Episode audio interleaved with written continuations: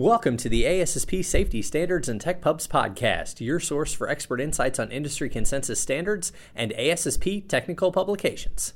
I'm your host, Scott Fowler. Construction and demolition sites are some of the noisiest work environments. The wide array of tasks and tools used on these job sites can raise noise to a level that can be damaging to workers' hearing. The recently updated ANSI ASSP A1046 standard offers safety professionals and employers guidance on the steps they can take to protect workers' hearing in these work environments. Here with me to discuss hearing loss prevention in construction and demolition and the A1046 standard is Scott Schneider.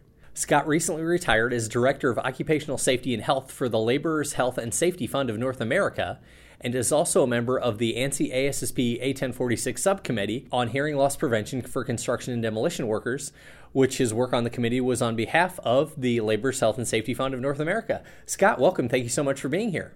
Thanks very much, Scott. It's good to be here. All right, let's get started. Now, as I mentioned at the top, construction and demolition sites are some of the noisiest work environments. And one of the first steps employers can take to address this, uh, noted in the A1046 standard, is identification of hazardous exposure. So, what steps can employers take to know what kind of noise exposure their workers are going to face? And what are the levels where noise becomes hazardous to a worker's hearing? In other words, how loud is too loud? Right. Well, you know, there's a lot of different operations and tasks in construction that are noisy. And it's fairly easy to identify those tasks using, for example, a sound level meter. And a lot of phones now come come equipped with sound level meters, and it's been shown that you can use a if you use a, a, a smartphone with an external microphone, you can easily identify and fairly accurately identify noisy tasks.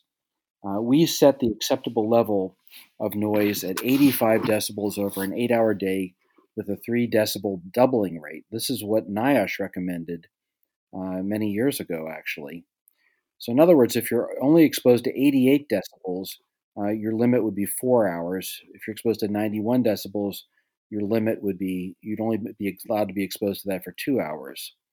Uh, research by NIOSH has shown that the OSHA limits, which for construction are 90 decibels over an eight hour day with a 5 dB doubling rate, are woefully inadequate 25% of those workers exposed at the OSHA limits are expected to lose some of their hearing uh, over the course of their career, which is a huge risk. And that's why one of the reasons we have so many construction workers uh, who retire and have serious hearing loss, hearing impairments in their retirement. Okay, so now once employers have a grasp of the types of workplace noise their workers will be dealing with, they have to determine which methods are best to prevent hearing loss. Now, A1046 talks about hearing protection devices, engineering controls, and administrative controls. So, how can employers know which devices or controls are best suited to different types of work? Well, in the A1046 standard, we endorse the hierarchy of controls, which acknowledges that the best way uh, to reduce exposures and protect workers is through engineering controls. If we can provide a quieter work environment, that's better for everybody. Uh, it means that you're protecting workers from hearing loss, and it's easier to communicate on the job site to protect workers from, from safety hazards, for example.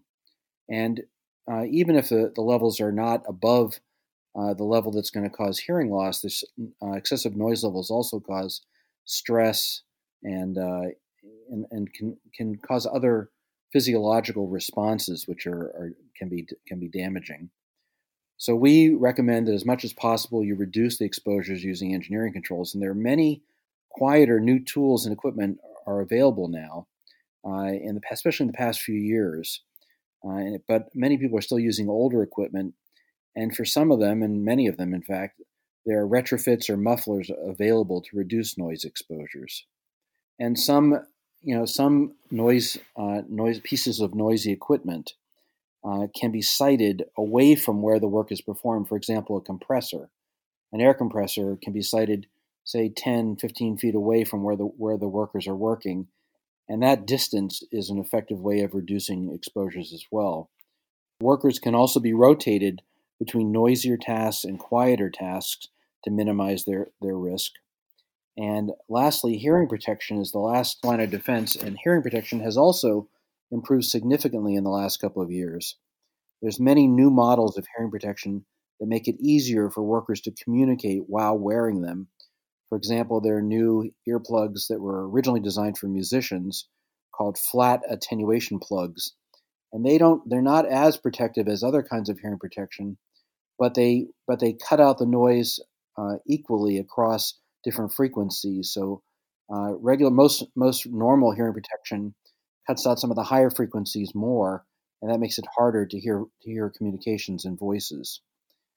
So these new plugs are very helpful. And then in addition to that, we now have electronic earmuffs that have a microphone that will check the noise level and reduce the noise level inside the earmuff to 85 or below. Uh, and it really makes it much better, much easier to communicate. So that will help encourage consistent use. And consistent use, you know, always wearing your hearing protection when you're exposed to high levels of noise is the best thing, uh, the best predictor we have of, of, of uh, protecting your hearing. That's uh, that's great advice, and sounds like there are a lot of good uh, resources and tools and measures out there to protect workers' hearing. Now, as with addressing any safety and health hazard, training is an important part of the process. So, what are the most important aspects of training workers about hazardous noise and how they can protect their hearing? So, the, the most important aspect of training is for workers to understand that hearing loss occurs gradually, uh, and they may not recognize it right away. Uh, so, it's important to get your hearing tested regularly so you can can find out, you know, am I losing my hearing? And then that helps motivate people to be more vigilant about protecting their hearing uh, moving forward. Uh, and also, they need to understand the importance of protecting their hearing because losing their hearing can have a dramatic effect on your quality of life. Uh, yes, people can get hearing aids that amplify the sound, uh, but they're a poor solution. They don't. It doesn't help sometimes with intelligibility of the sound. Uh, so it's better to protect your hearing uh, from loss in the first place. Okay, great. Now, one aspect of hearing protection I'm particularly interested in is the evaluation process. So, once employers have put hearing protection devices and administrative and engineering, controls in place, how can they know if those actions have been effective in helping prevent hearing loss? And what are some tools they can use to evaluate the hearing conservation program so they can improve it moving forward? Okay, well, I mean, evaluating noise levels, if you're using engineering controls, you can easily use a, a, sound level meter or an app on your phone to check to see how loud the noise levels are and if you're effectively reducing them. Uh, in terms of hearing protector use, the supervisor should be checking as they walk around the site to make sure that people are wearing them when needed, in other words, while they're doing noisy tasks, and wearing them effectively uh, a lot of people will put in hearing protection and not put it in correctly, and then it doesn't work as well. And this is one of the things that happens when you go for your hearing test, is they can help teach you, and during the training they can teach you how to uh, how to make sure that it's put in properly. Uh, so during fit testing, uh, it's an important thing to learn because then you can put it in, and then you can check to see if it's actually protecting your hearing uh, effectively. And um, and during these annual hearing tests, uh, the audiologist who's who uh, you're who's doing the test can help train people and educate them about well here's how much hearing you've lost and here is how we can go forward and use the hearing protection more effectively. Uh, so it's a great opportunity to interact with the audiologist and answer questions and help them uh, make sure help them use the, the hearing protection uh, to, to their best advantage Absolutely. Now, one aspect of the A1046 standard I want to bring particular attention to is Appendix 2, which is a very helpful guide which features probable noise levels of common construction tools so that employers can really get an idea of how noisy their worksite may be depending on the types of tools they're using. Yes, we uh, included that appendix because we wanted to make it easier for employers to quickly identify tasks that might require hearing protection. Uh, and this is based on our review of all the literature, all this published studies looking at noise levels from different tasks. And you know, the standard is task based, so we only require hearing protection when you're doing a noisy task or if you're in a controlled area where noise levels are high. So we included this appendix as a non-mandatory appendix just as an aid for employers to make it easy for them to comply with the standard. Okay, great. Anything else you'd like to add about hearing conservation or the A1046 standard? Yeah, noise is one of those hazards that's often ignored in construction because hearing loss is generally gradual and the danger is not immediately obvious like fall hazards. So it doesn't doesn't mean that it isn't important or shouldn't be important. A large percentage of construction workers lose their hearing by the time they retire, and it has a severe impact on their quality of life. They can't go to a noisy restaurant and, and talk. Uh, uh, they can't communicate with their grandkids over the phone. Uh, they often have to turn the TV up very loud to listen, and often their spouse has to go in the other room because it's too loud. Uh, so it really does have a tremendous impact. And uh, a, we had a conference uh, several years ago sponsored by the laborers about preventing hearing loss in construction. And at the conference, uh, the director of apprenticeship for the laborers union uh, told a story about how he lost his hearing uh, using jackhammers uh, in enclosed spaces in a, in a, noisy metal building, and how what impact it had on his life. For example, when his sister was dying of cancer, uh, he went to see her in the hospital and he couldn't hear her dying words to him. So it really is very poignant and very important, uh, you know, to, to preserve your hearing so you don't miss those important events. And uh, so, but in addition to all these uh, quality of life issues, uh, noise can also present a safety hazard on construction sites. If it's too noisy to communicate or for workers to hear safety alarms, they could get run over or killed. Uh, so uh, it's really important to protect your hearing, and we hope that this standard will, will be useful for employers to do that, not just to, uh, to encourage hearing protection, but also uh, to encourage them to reduce noise levels on their job sites as much as possible through a variety of techniques, which are, are not that expensive and easily available. In addition to the A1046 standard, are there other resources that safety professionals, employers, and workers can reference as they develop and improve their hearing loss prevention program?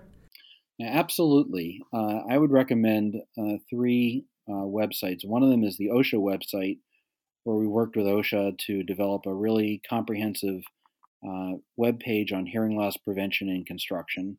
The second is the NIOSH web page, which has a lot of great resources uh, on preventing hearing loss uh, in construction.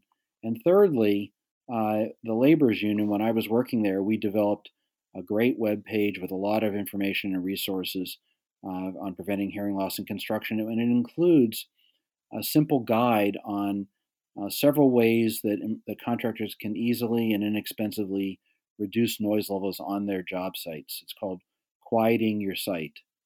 And uh, and there that website, I mean, you'll find the OSHA and NIOSH pages pretty easily. Our website at the Laborers is at www.lhs fna.org. So I hope that I hope you can go there, and I hope it's useful to you uh, in addition to the the ANSI standard.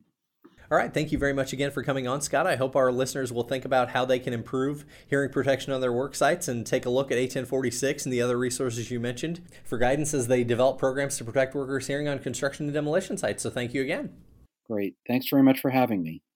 We hope you've enjoyed this episode of the ASSP Safety Standards and Tech Pubs podcast. Be sure to subscribe wherever you get your podcasts. You can also connect with us at ASSP.org and follow us on Twitter at ASSP Safety. We'll see you next time.